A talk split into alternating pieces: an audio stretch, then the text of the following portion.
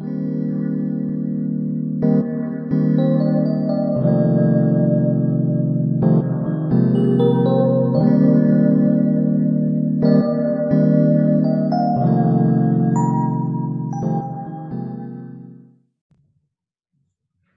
so welcome to the Soul on Fire podcast, where I interview cool people in the fields of conscious art, spiritual science, and holistic health. Today I'm joined with Jaya Jagannath, um, a cool dude from, where are you, man? New York City? I'm in Florida, actually. Oh. Um, I'm usually stationed in New York City, but um, the place where I work and serve, the Bhakti Center, they closed down for quarantine on Friday the 13th and I got out of New York immediately because I was picturing a Hunger Games situation arising in New York City. Wow. So I came down to Florida and I've been quarantined in Florida for the last four months. For the last four months. Yes. How's that going for you? Um, well, I think I imagine I'm very human. So I imagine, um, like other humans, um, it's, it's just a struggle. The main struggle is you have to deal with yourself. in ways that you may not have been accustomed to dealing with yourself or in ways that you were perhaps distracted from previously, distracted by your work and hanging out. Now those distractions aren't there, and then you're forced to kind of just deal with who you are. And if I'm, I don't know if about you or everyone else, but I got a lot of work to do. And so being with myself has been a challenge. Well, is there anything that you've gotten through that journey that you can share? the, the journey of suffering and being demoralized. um, I wouldn't say I have anything necessarily of extreme value right now, other than to say that this is the work that I feel has to go on for the world to be a better place. Um, the modern current events in America, I don't know about Australia, but in America, the whole world knows what's going on. America's in a situation right now that's um, which appears to be threatening the whole destruction of the country. Um, at least, if that's not the case, that's the sort of fear that's coming up. And there's a lot of suggestions about what needs to be done to make the better the, the situation better, to ameliorate the situation. Mm. And you know, people, I think because it's easier we tend to look to legislation to make things better. If only we had better legislation, things would be better. Even though the legislation books are just getting bigger and bigger and bigger, and the world problems are getting worse, um, people look to politicians for suggestions. At the end of the day, though, the world is not. Let me say it this way: the world is a turbulent place because we are turbulent people on the inside, and because we have neglected the we many of us i think suffer from spiritual malnourishment and as a effect of the spiritual malnourishment we are seeing the turbulence in the outer world manifest. And be, before covid and lockdown and the sort of obligation to kind of see what you are and deal with yourself it was always easy to scapegoat the external situation for why i'm not you know the person i want to be. But being stuck in quarantine and being stuck with yourself for long periods of time, you start to come to the realization that, wow, I got a lot of work to do. And it's not even a joke. This is actually a very serious situation of neglect for so long. And it's leading to all the problems in my life.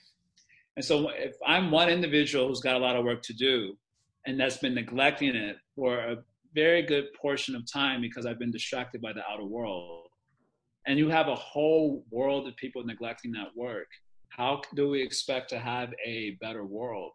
Legislation isn't going to make the world a more peaceful place. More peaceful individuals will make the world a peaceful place. So at the end of the day, I guess my suggestion, and it's not one that's practical or perhaps will even be effective in the right now, but my um, I guess suggestion would be people need to chill out and work on themselves, like legit stop trying to fix the world start fixing yourself and you can fix the world as an effect of that and that's a general sort of talking point that you'll hear in spiritual circles um, so this is cliche in that sense, but it is the realization, I guess, that I'm having that I have so much work to do. If I were to be the leader, somehow or other, I to be selected tomorrow to be the leader of the United States, um, I would feel very sorry for America. you know, I'm not I'm not so evolved internally just yet that I could honestly say being put in such a situation I would be incorruptible. And if I can't honestly say that because of what I lack right now on the inside, um, I and I represent the average lay person, then um, yeah, then I think the problem lies with us as individuals neglecting our spiritual welfare, our inner welfare. And I guess that's a realization that I can share from my own experience that I'm still going through. I'm still growing. Don't worry, I'm a jolly person. I'm just calling the facts as I see them. Um, nice little disclaimer there. How did you get into this spiritual, uh, this this inner work? Yeah, I I like this sort of question. I always like to start off by saying that any genuine spiritual journey begins with certain types of questions. Human life, of course, essentially is a result of asking questions and getting answers. Usually, the questions we ask are superficial in nature. You know, something like, How are you? What's for dinner? You know, what happened on the last season of Game of Thrones. And we ask these sort of foolish questions that really don't add value to our life. But there are sort of set of existential questions that tend to be the most essential for our lives as humans. And they tend to be neglected because we're preoccupied with the outer world.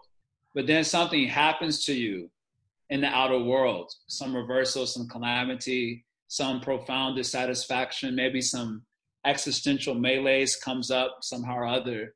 And then all of a sudden, those questions kind of come to the fore of your psyche. Who am I? What is the actual purpose of life? What am I even doing? And so on. So I had a particular such question come to the fore in my mind. I wanted to know if romantic love was a real thing. Um, I, on a personal level, I've never been involved in a relationship before um, because I was just observing in high school I mean, I had my chances to be naughty and everything, but I resisted them because I thought they were largely superficial and um, disingenuine. And I had come to a point, I was 18 years old at the time, I had come to a point where I was really like questioning if romantic love specifically was a real thing. And I specifically remember asking my mother, like, will I ever find love? And she kind of gave me a typical mother answer, everyone finds love, etc and I was like thinking to myself, that's total BS. And this question of romantic, like of the authenticity and reality of romantic love was a question that kind of pushed me into spiritual life. It I started off with reading a book, Carl Jung's Man and His Symbols. And then that book shifted me into like a sort of spiritual direction, investigating consciousness, got me into a lot of different philosophy books, I remember specifically reading the Tibetan book of the living and dying. I was looking into the Kabbalah a little bit, some philosophies, a little bit of religious literatures, Rumi. Uh, finally, that led me at one point to the science of self realization, which was able to make a case for beatific love, uh, a sort of transcendent love but with this profound philosophy that led you to that conclusion that wasn't at all sentimental, um, but was very sort of methodical and systematic. And so that inspired me to pursue spiritual life on the path of bhakti yoga, Krishna consciousness. Uh, and that's kind of how my journey started. I was 18 years old when I was was searching in this way. Shortly after that, I moved into a temple. About seven months after I started looking into these things, I discovered Krishna consciousness. I moved into a temple after that, and I spent the next 13 years of my life in the temple. Left behind mm-hmm. my 13. Yeah, I was a. I, previously I was training as a ballet dancer, and I left that world behind of dance and college, and I joined the the Krishna monastery, Krishna monastery, and then for the next 13 years I spent in the monastery. and came out in like 2015. So that's kind of how I got my Hare Krishna beginnings. Got it. Okay. Um, and what are you doing now? Well, um, the last few years I've been serving at the Bhakti Center and um, mostly as an educator, giving courses on Bhakti literatures such as Bhagavad Gita, Srimad Bhagavatam, and other sort of literatures that focus largely on the subject matter of Bhakti.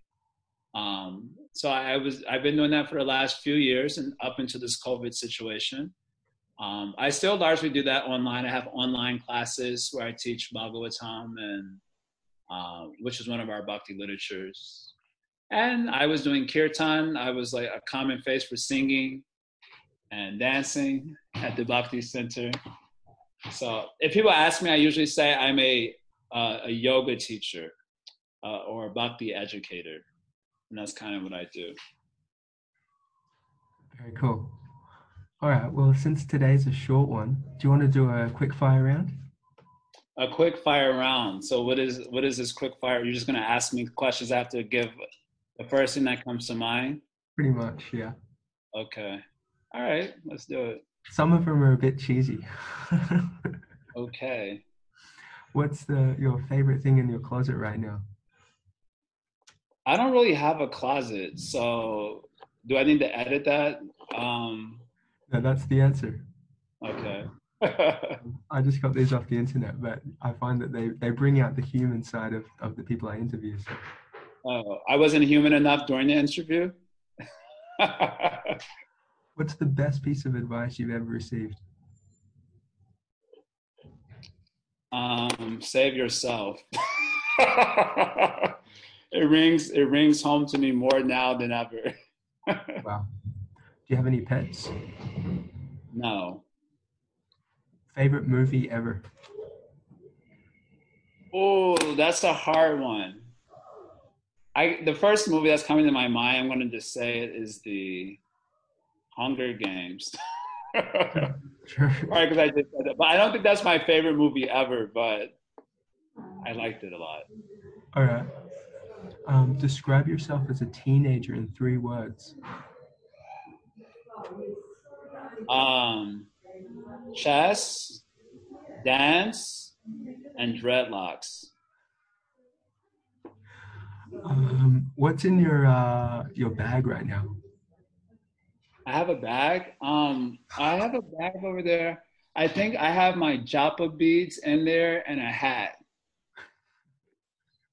Simple. Um, biggest pet peeve. Oh, biggest pet peeve. You know, I'm a jolly person, so a lot of things don't really stick out to me as particularly annoying. Um, biggest pet peeve, um, extreme pride, hubris, in myself and particularly in others.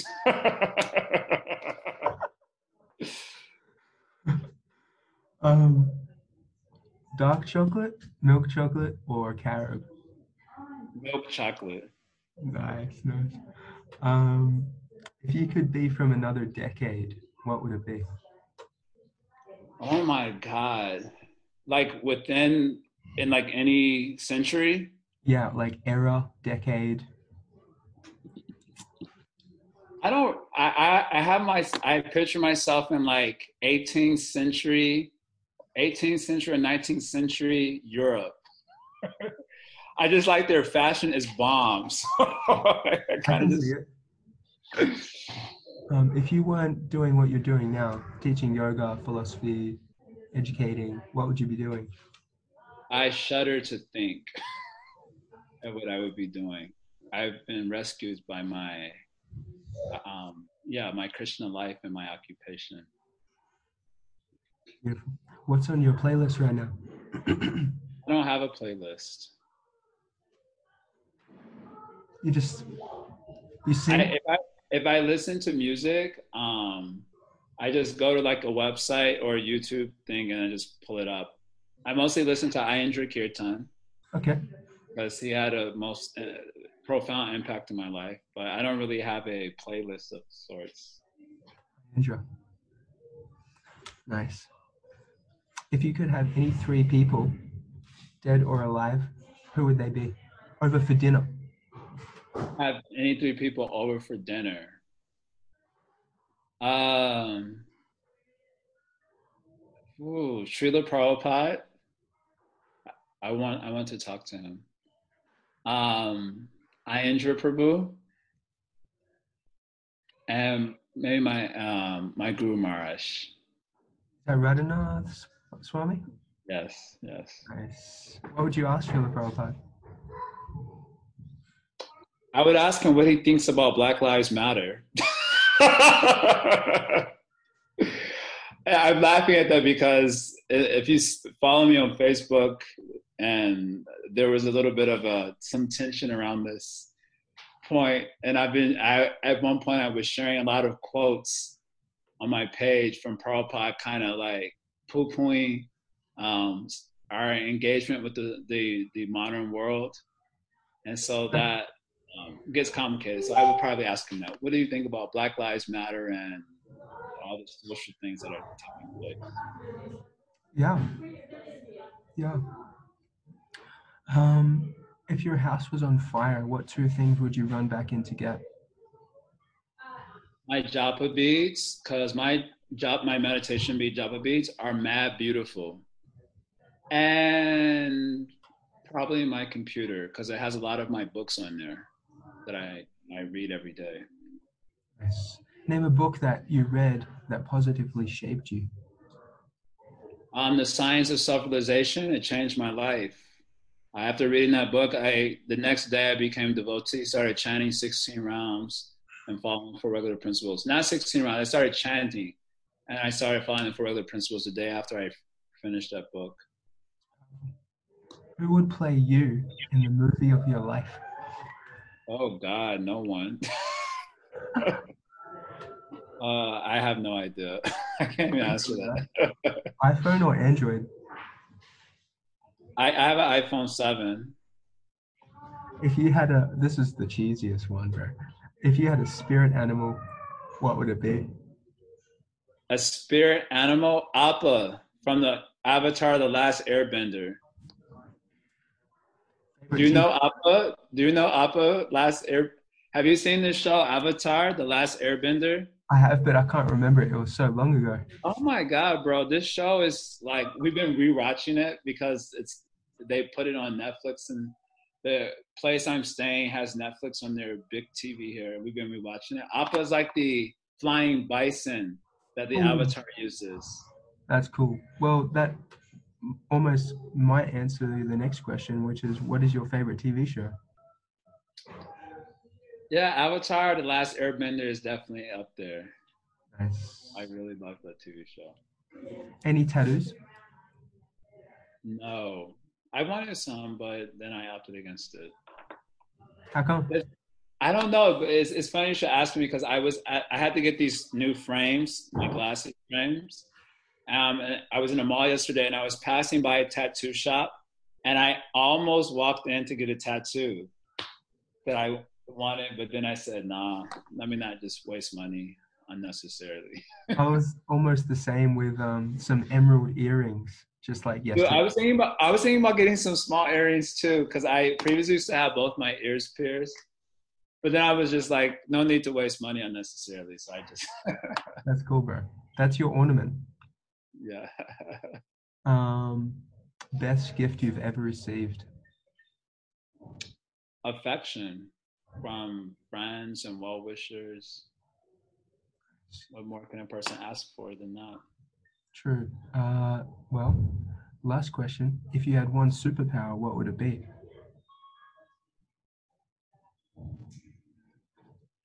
Like, mm, I have one superpower. What would it be? I'm thinking like something like witchy. like, I don't know, telekinesis or, yeah, maybe something dealing with like extrasensory perception, some sort of clairvoyance or some sort of psychic ability. What would you do with that?